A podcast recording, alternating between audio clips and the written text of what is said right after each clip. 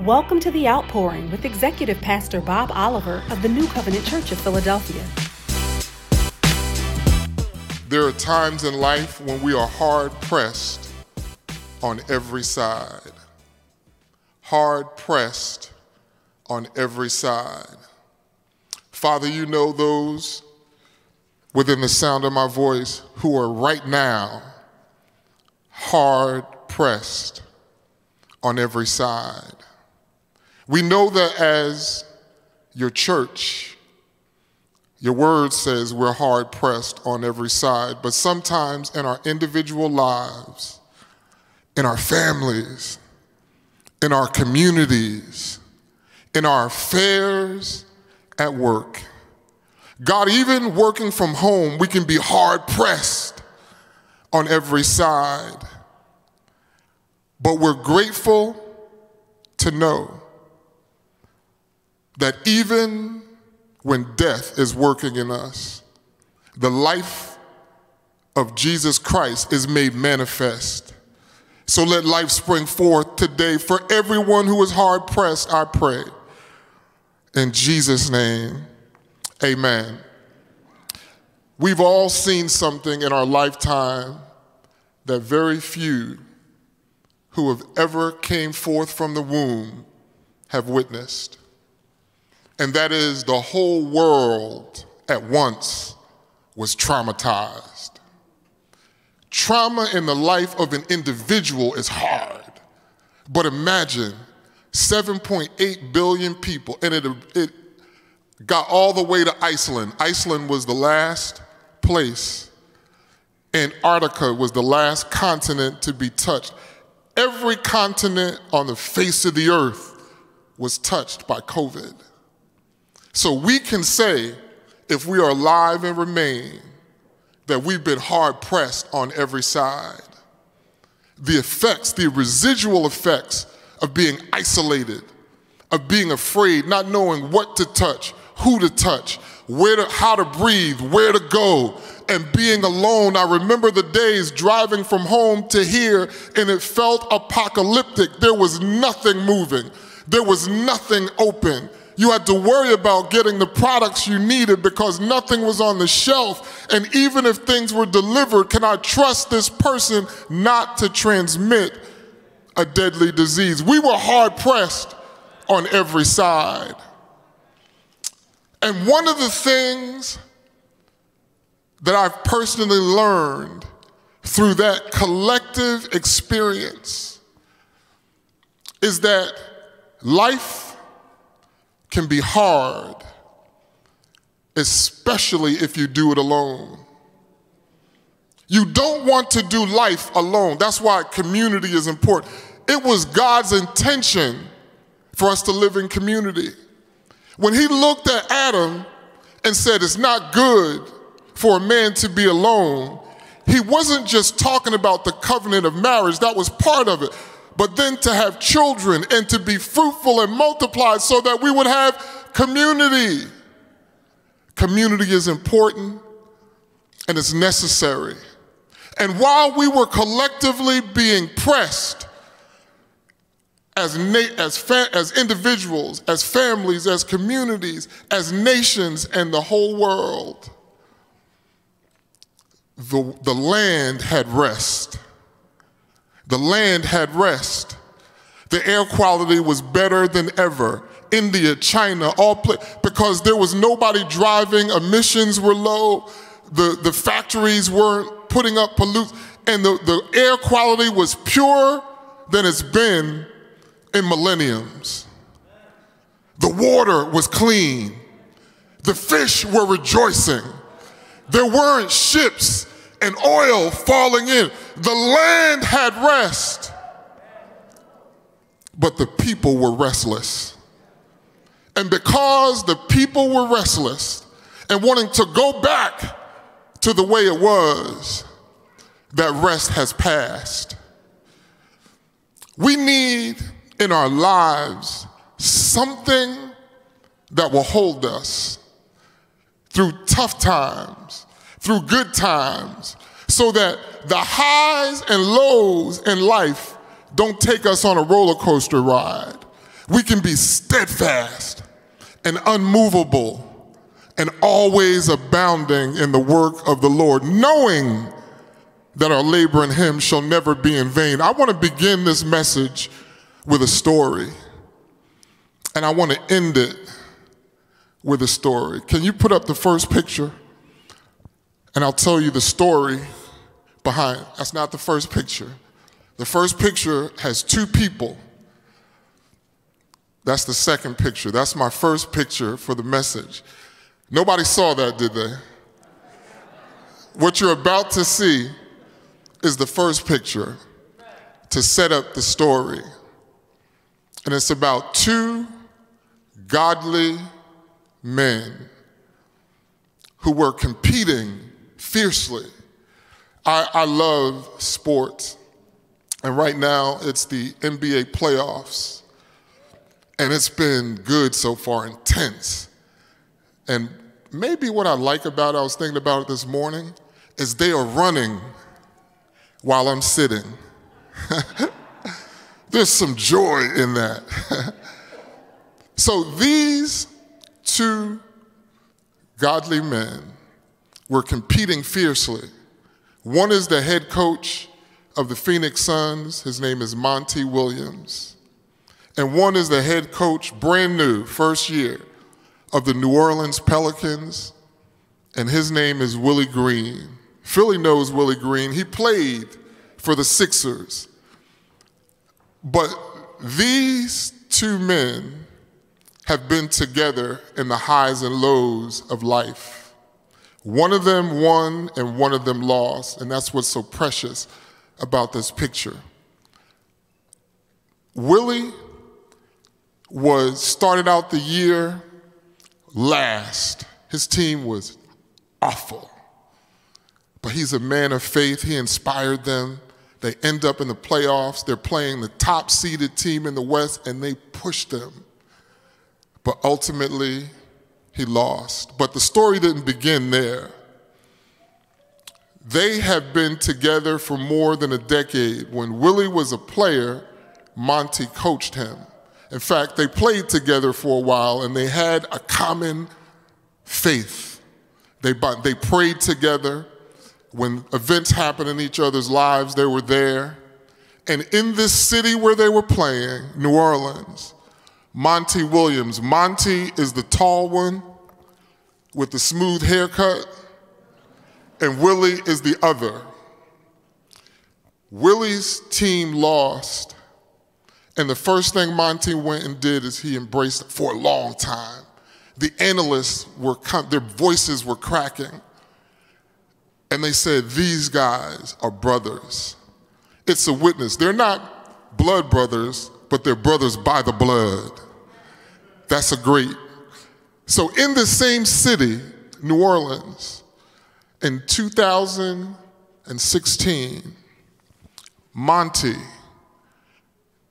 the one who's wiping the tears, literally wiping the tears from his friend's eyes after a warm embrace, was in that city coaching the same team that Willie is now coaching. And Willie was one of his assistants. And one day, his beloved wife, Monty's wife, mother of five young children, was driving in New Orleans. A person driving 92 miles an hour hit her car. She didn't have a chance. She was gone. She was gone. They prayed together and supported each other, and that funeral, because of Monty's status, was on national television.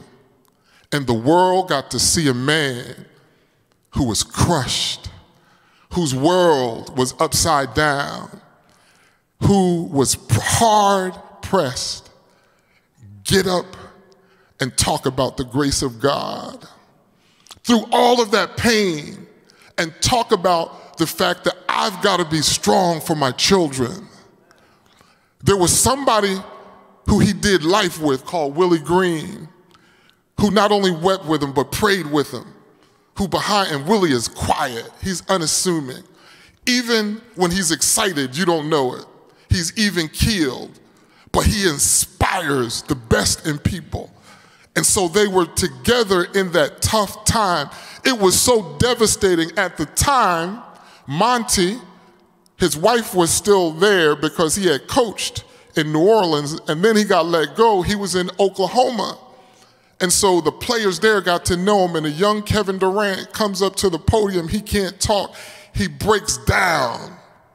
He breaks down because of the loss of this lovely wife and mother in the beginning of the prime of her life, leaving five children.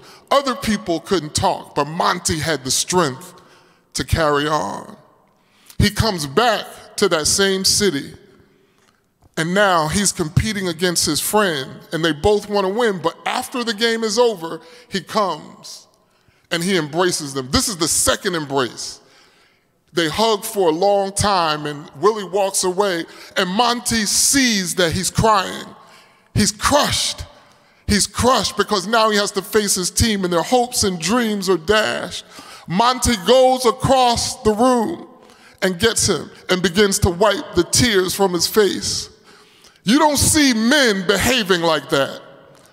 But because they did life together, and in times that were tough, he was there to comfort him. And the whole world, you can see the people in the background, they're astonished. That's the team that lost. But there was no sadness. There was no sadness because even though they were on the uh, in competition, because they did life together, it couldn't separate them. And now the headlines reads, they are brothers. They're not talking about the score. There's something about our witness when we do life together. One of the things I love about New Covenant are the things that are not seen. I hear stories about people who were there for people when they were in trouble. Things that I would not have known about if I didn't hear it by chance. It's good to be in community.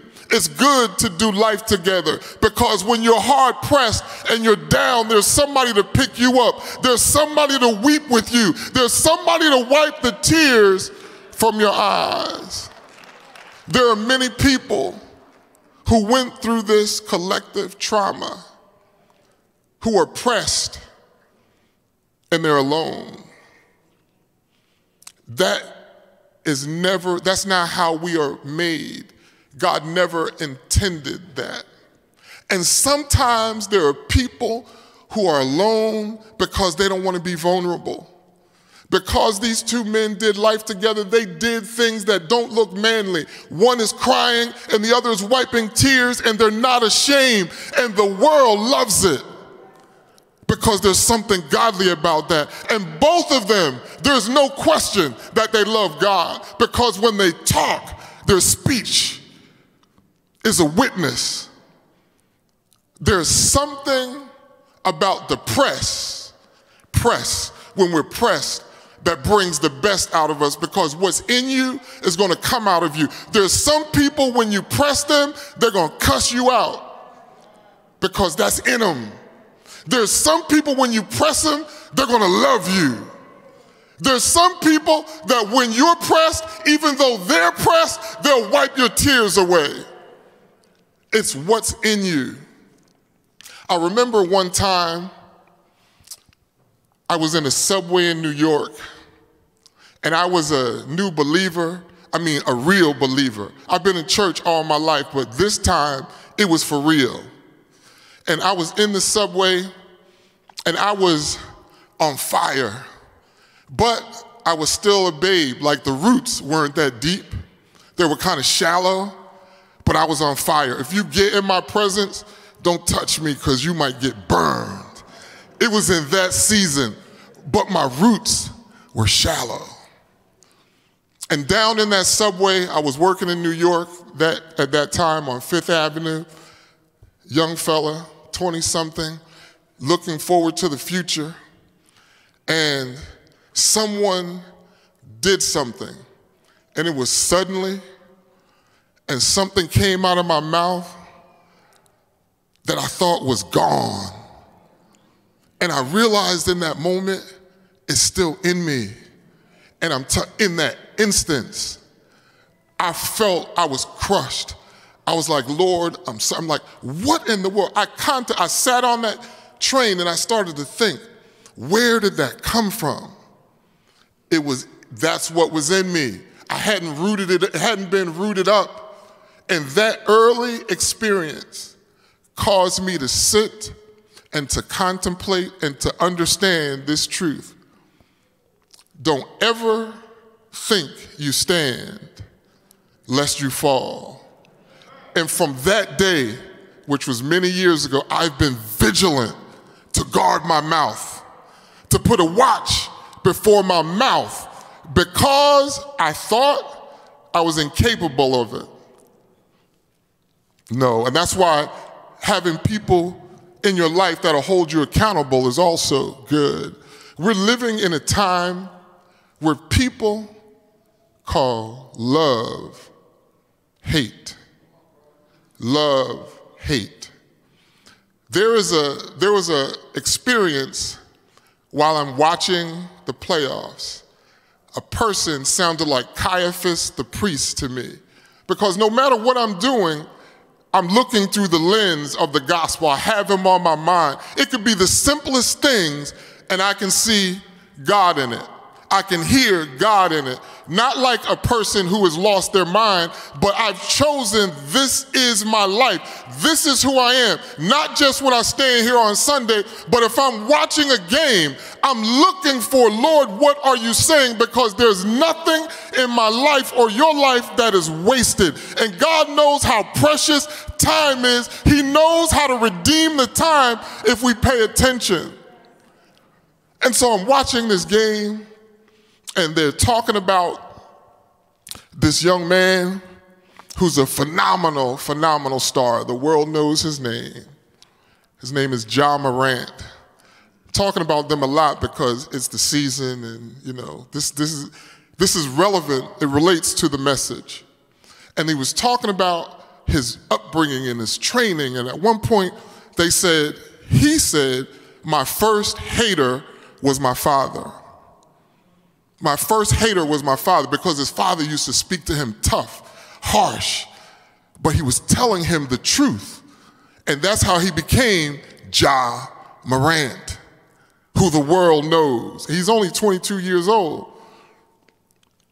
And one of the people said, and this is how I related him to Caiaphas Caiaphas, the high priest who turned Jesus over to Pilate for execution said it is more expedient for one man to die for all the people. He didn't know what he was saying, but God used him to say something prophetic. There's a man who I know is not godly who said these words. He says, Since when the, has truth become hate? Since when has truth become hate? And I said, The world needs to hear that. Because if you warn people, again, it's not even acceptable to warn people about the judgment to come because truth has become hate. If you talk to people about what God says about your lifestyle, it becomes hate speech. Since when has truth become hate? If we pay attention in our society, in our culture, in our world, truth has become hate. And you know why? To silence you.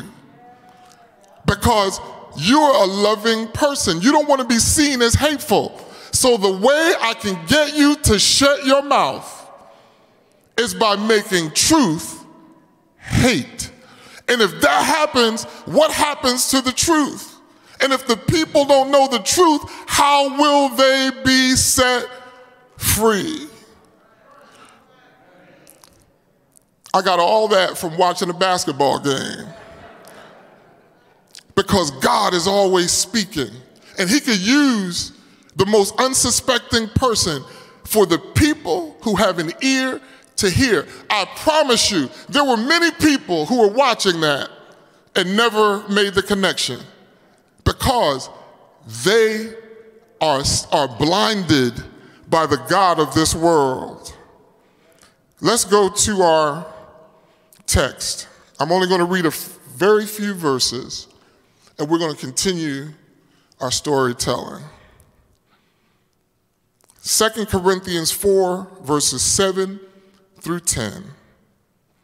But we have this treasure in earthen vessels, that the excellence of the power may be of God and not of us.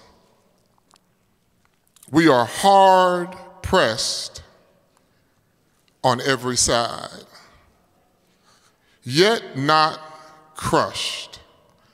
We're hard pressed, but on every side. You know what that feels like? When you're hard on every side, it looks like everything is going wrong. There is no place for refuge. But the, this text says, yet not crushed. We are perplexed, but not in despair, persecuted, but not forsaken, struck down, but not destroyed, always carrying about in the body the dying of the Lord Jesus, that the life of Jesus also may be manifested in our body. There's everything God does has a purpose. And he's the giver and sustainer of life. And whatever is working in our life is so that the life of Jesus would be made manifest in us. There were several examples with Monty when he lost his wife and he was a widower and the children were out their mother. He got up and spoke life to people. And people who were godless were touched because they couldn't understand how, in all of his pain, can he do this? I'm crushed, but he's still standing. That is a phenomenal witness. That's a phenomenal witness. When the enemy of your soul thinks you're down for the count and you rise up again, it confuses the enemy. Why do they have joy when all of this has come against them is because I know my Redeemer lives. And I know He'll never leave me. He'll never be, He'll never forsake me. And in this text, Paul tells us we're persecuted but not forsaken. I want to speak to somebody right now who might be in the fire of persecution. I want you to know the word of God is true. You are not forsaken. You will never be forsaken. There are some God forsaken places, but there are no God forsaken people because if you're in Him, He promised not to leave you and not to forsake you. And that is true. But I want to focus today on being hard pressed on every side. Now, put up the, the picture of the of the grapes. One of the things that we are to do is to be fruitful in our lives. Not just to be fruitful and multiply in a natural sense, but also in a spiritual sense. Jesus said his Father, as the husbandman, purges us so that we would bring forth much fruit and that that fruit might remain. But the thing about fruit, in order to get life from it, it must change its form. And just like my story in the subway, that to me, I was on fire. I was in him and you couldn't tell me otherwise, but there was still something in me that needed to be transformed. And in a moment when I wasn't thinking, it came out. Because what's in you, when you're under pressure, that's what's gonna come out. And if that same thing happened to me now, the word that would come out would be Jesus. There are some people, you startle them and they say, Jesus. There's some people, you startle them and they call their mother. The, the mama's boy I thought about as I was putting this together had a knee on his neck. George Floyd And just before he breathed his last, he cried out for his mother. That's how you know he's a mama's boy. His mother was his protector. His mother had been dead for years, but he said, Mama, because when you are under stress and when you're under duress, what is in you is what comes out of you. That's why we need more of him, him in us. So no matter what circumstance you find me in, what's going to come out is Jesus. Somebody say Jesus. Jesus. These grapes in this form have some value. There's some good things in grapes, antioxidants, etc., that are good for the heart. But when it changes its form, it's more potent. So let's go to the next slide. This is grapes that have been crushed. We're talking about being crushed on every side. And this is a wine vat. If you look closely, you'll see the skin and everything. And this is how our God is. Nothing is wasted. He, though there's no good thing dwelling in my flesh, because I presented my body to him, he can use my body, my soul. My, he uses all parts of us. Nothing is wasted. And the benefits of red grapes are greater than the benefits of white grapes. Because when they produce wine from white grapes, they take away the skin I believe part of the reason you get more, and I'll talk a little bit about what's in them, is because it's crushed, it's pressed, it's pressed. Sometimes they do it by hand, sometimes they do it by feet, but in modern day, they do it with a wine press. And that's why I thought it was relevant because it's pressed. And you see this press is going through fermentation. And the older it gets, the better it is. When Jesus turned water into wine, they said, You saved the best for last. It was brand new, but it tasted like it had ages. That's what Jesus does. When you come to Him, even when you're brand new in Him, He can cause you to walk with a maturity that your friends won't know. Who is this? You're not the same person because he, He's able to transform us. There's a, a lady who's living in France. She's a nun. She's 116 years old. And she's in a, a, a facility, but she's vibrant. You can see her chatting it up. And someone asked her, there was a lady in Japan who was 117 and she died last week. So then this lady who's 116 is getting attention. It took 116 years to get attention.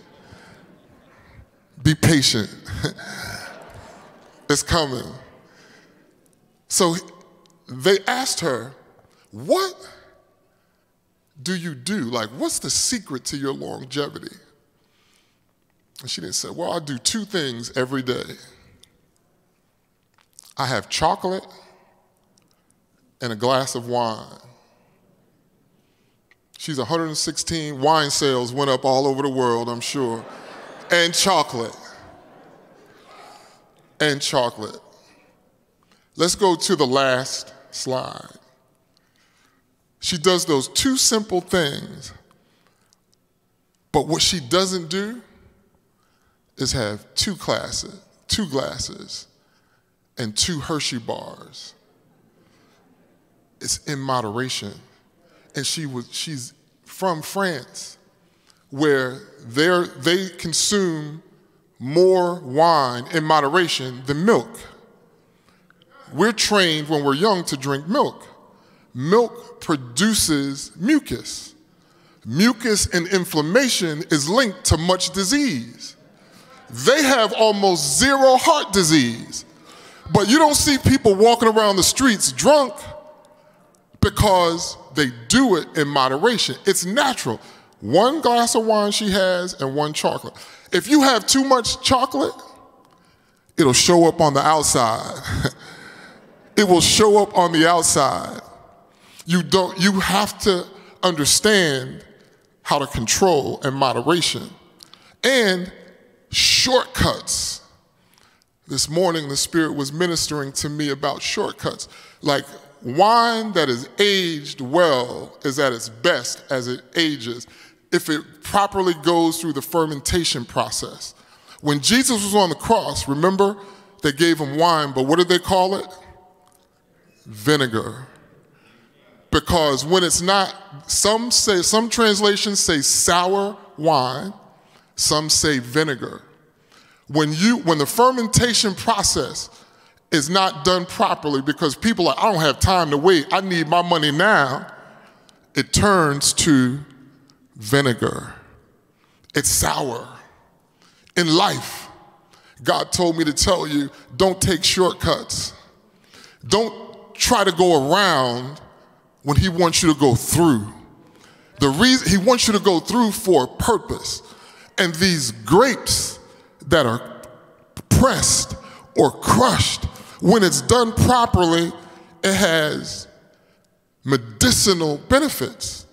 Large study at Mayo Clinic found that there are antioxidants in red wine.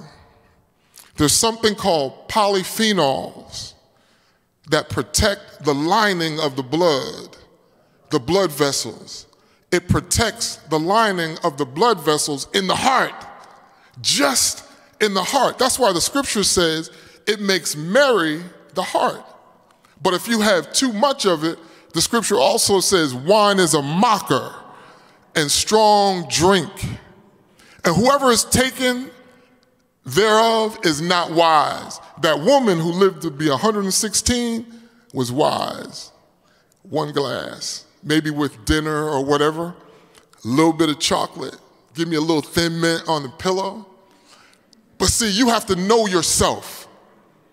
I was breaking bread with a brother at one of my favorite places to eat right up the street here, Breakfast Boutique. And we were talking, it was one of those good conversations where you, you're both being edified. And at one point, he said something. He said, You know, for me, I know that the sin of gluttony can overtake me. So I listened. He said, And it's not just about food.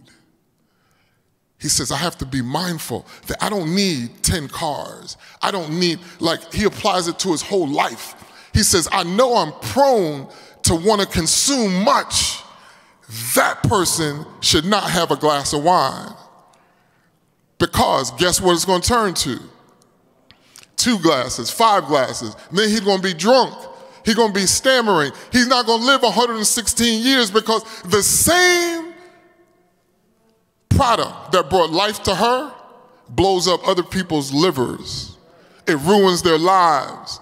Their families break apart because they don't have control of themselves. And he understands that gluttony is an issue. And I, so I got to watch what I take in in terms of food and all the other things. It is not limited just to that. There's a, there's a certain ingredient called resveratrol, which they think is the, the natural antioxidant and you know, antioxidants are good for cancer, for other things, but this is linked to heart. It reduces stress, it reduces stress and cholesterol. And then I start, I ask the question to myself. Sometimes I ask questions and I don't know the answer, and it forces me to do research. And you know the reason I ask the question is because I don't know the answer. A person who asks questions that they know the answer to is a fake. They're a phony. They just want you to know how much they know. And they rejoice if you don't know it because they, yeah, yeah, look at me. You know, you need me. Look at how smart I am. If you don't know, you better ask somebody. But when I'm alone, I ask questions and it forces me to do research. So I said, Lord, what about seedless grapes? What are seedless grapes? Is it natural? It's like, every fruit produces after its own kind. It must begin with a seed. So, how do we get seedless grapes? I'm like, Lord, I've been eating seedless grapes. Where do they come from? And I asked the question not for nutrition, but to prepare for this message. Seedless grapes are clones. They are clones. And sometimes, remember, they tried human cloning, but they started with a lamb called Dolly, and it looked like a success, and then they had to put a bullet in Dolly's head because the mutations were crazy. They're trying to play God and figure out another way to bring forth life. That is more ignorant than the Tower of Babel. But these are seedless grapes, are cloned. But they are, for all the nutritionists in the room, they are nutritious. They don't take all of that stuff away. It still has phytonutrients and antioxidants and vitamins, has vitamin C, vitamin K, et cetera, et cetera. But it's not the real thing. It is not the real thing. It won't harm you, so don't go shopping tomorrow and say, Do these grapes have seeds or seedless? I don't want, that's not what I'm saying. I'm just telling you that what appears on the outside may not be the real thing on the inside. And I mentioned earlier that the benefits of the red grapes are greater than the benefits of the white grape because the red grape, you can use all of it. And for you and I to be fit for the master's use, use, he wants all of us. And when he has all of us, he has the best of us. And when he has the best of us, we impact our world in a way that turns the world upside down. I want to tell a final story about being hard pressed. Hard pressed. And I talked about how the world together was traumatized. And this, lest you think that this message is about promoting wine and the health benefits, which are true, I want to make certain that this is very clear. There are things that, when they're used for their intended use, normally, normal, and this applies to all areas of life, they're, they're for good. But there's also abnormal use. And you know what the word for that is? Abuse. Abuse is abnormal use. For those of you who are taking notes, I put in my notes abuse equals abnormal use. So that's why you have terms like alcohol, finish it, drug, sex, because it's abnormal people will even use people abnormally. It's abuse. If I take up, take in too much wine that can help my heart when it's done in moderation, it makes me intoxicated. In the middle of that is toxic. And what is toxic kills. So the same thing that that person who lived to see 116 years under the sun does in moderation could be toxic for me. If I do it to intoxication on a, a consistent level, it's going to harm my it'll help my heart, harm my liver. It can actually bring stress. The same thing that relieves stress brings it. I've had people close to me who struggle with it, and when they can't get it, they have stress. They act, they're agitated. There are, when people are caught in the bondage of abnormal use of things that have medicinal use, they get into drug abuse. 100,000 people died just from fentanyl overdose in 2021. In the hospital, when it's given properly, it alleviates pain. When it's used abnormally, it causes pain, not just to the departed, but to their families. Abnormal use. God wants us to be used and not abused. He'll never abuse us. That's why it's important for you and me to line up and to understand the purpose, not just for my life, but what I'm doing at any given time. Lord, what is the purpose for this? Because I want to go through it in a way that there's usefulness for me, but never abnormal use. Because that becomes what? Say the word abuse. And that's how people get to alcohol abuse, drug abuse, sex abuse sexual abuse. Last picture. This is a story. This is Reverend Billy Graham, who was born in November of 1918 and went from labor to rest in, in February of 2018.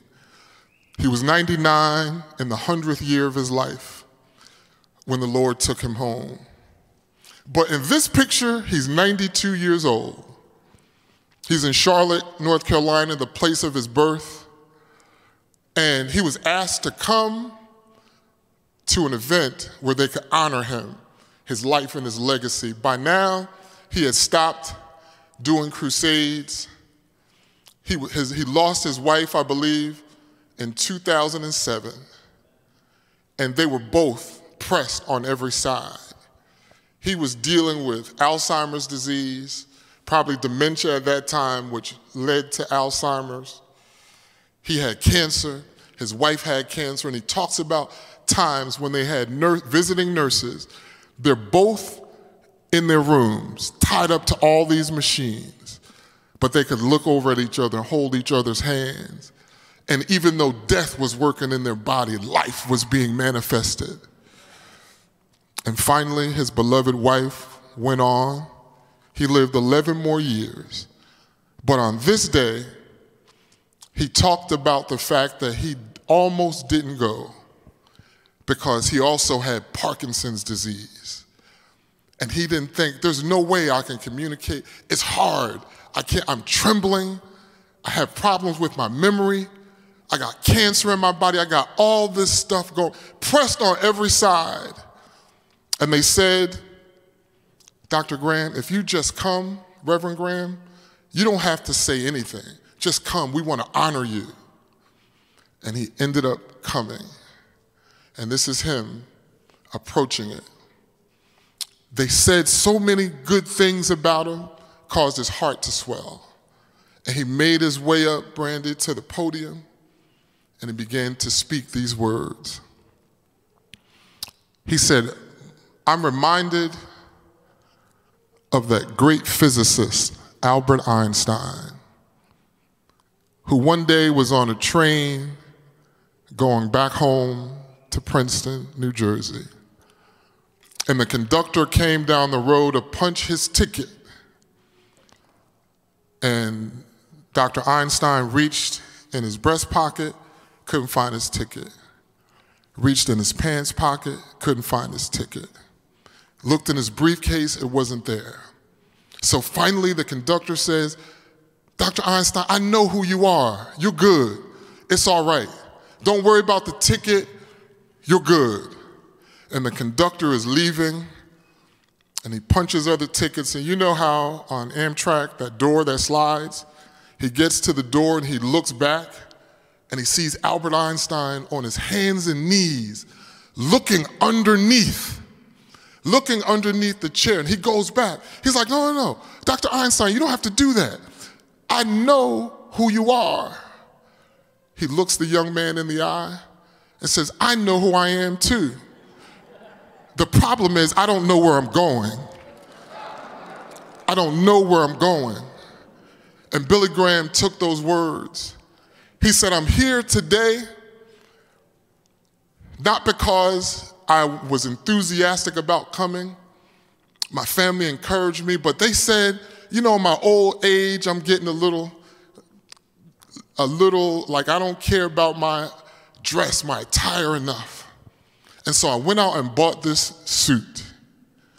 I bought this suit not just for today and addressing you, but this is the suit that I will be wearing when God calls me home. And he said, If you come to my homegoing, I don't want you to remember this suit. I want you to remember that Billy Graham knows where he's going. I know where I'm going. And I want to challenge everyone in this room. If your ticket were to be punched tonight, do you know where you're going? It'll be too late to get on your hands and knees and look for the ticket. There's a song, old song that says, Children, get ready. There's a train a coming. You don't need no ticket, just get on board. You need a ticket to get on board of this train, and Jesus is the way. Do you know where you're going? If you're on the live stream, do you know? Can you honestly say you know where you're going? What, what Billy Graham had that Dr. Einstein didn't have was an assurance that he knew where he was going. And even though Einstein didn't need the ticket to ride, he needed it to be reminded and to know where he's going. So I want to offer you the ticket today to know where you're going. Every eye closed, every head bowed. Let's pray. Father, we thank you for the assurance that you give us that when we are in you, we have life and we have it more abundantly. We have eternal life. And this is eternal life that we know God and Him who you sent, who is Jesus the Christ. Lord, there is some, there is no doubt somebody who is hearing this message who doesn't know where they're going they have yet to commit by confession to you. And so I pray for and with these right now. Lord Jesus, today I give myself to you. I know that you will use all of me just as the grapes when their form is changed, has the ability, ability to protect the heart and increase life. I know now that you are the giver of life and you are the sustainer of life. So take away my sin, receive me unto yourself save me. Help me to be stable. I renounce, I forsake all of those things in my life that I called pleasure, that I can now see for the first time they are destructive. They're destructive. They come to kill and to steal and to destroy my life. But you have come that I might have life. And so today, I choose life. I choose life. Take me, save me, keep me. And God, when I'm straying, I pray now that you will not let me fail would you uphold me with your right hand of power? Would you lead me in the way that I should go? Because I don't know where I'm going, but you are the way. And because you are the way, I commit myself to you. And I confess you, Jesus, as Lord. Thank you for saving me. Thank you for delivering my life from destruction. I receive your salvation now. In Jesus' name, amen. Thank you for joining us in service today. We pray that this ministry has been a blessing to you and your family. To give your gift of love and help keep this ministry on the air, visit nccop.church/giving for all of the ways that you can donate to the ministry. Thank you so much for your generosity and God's blessings until we meet again.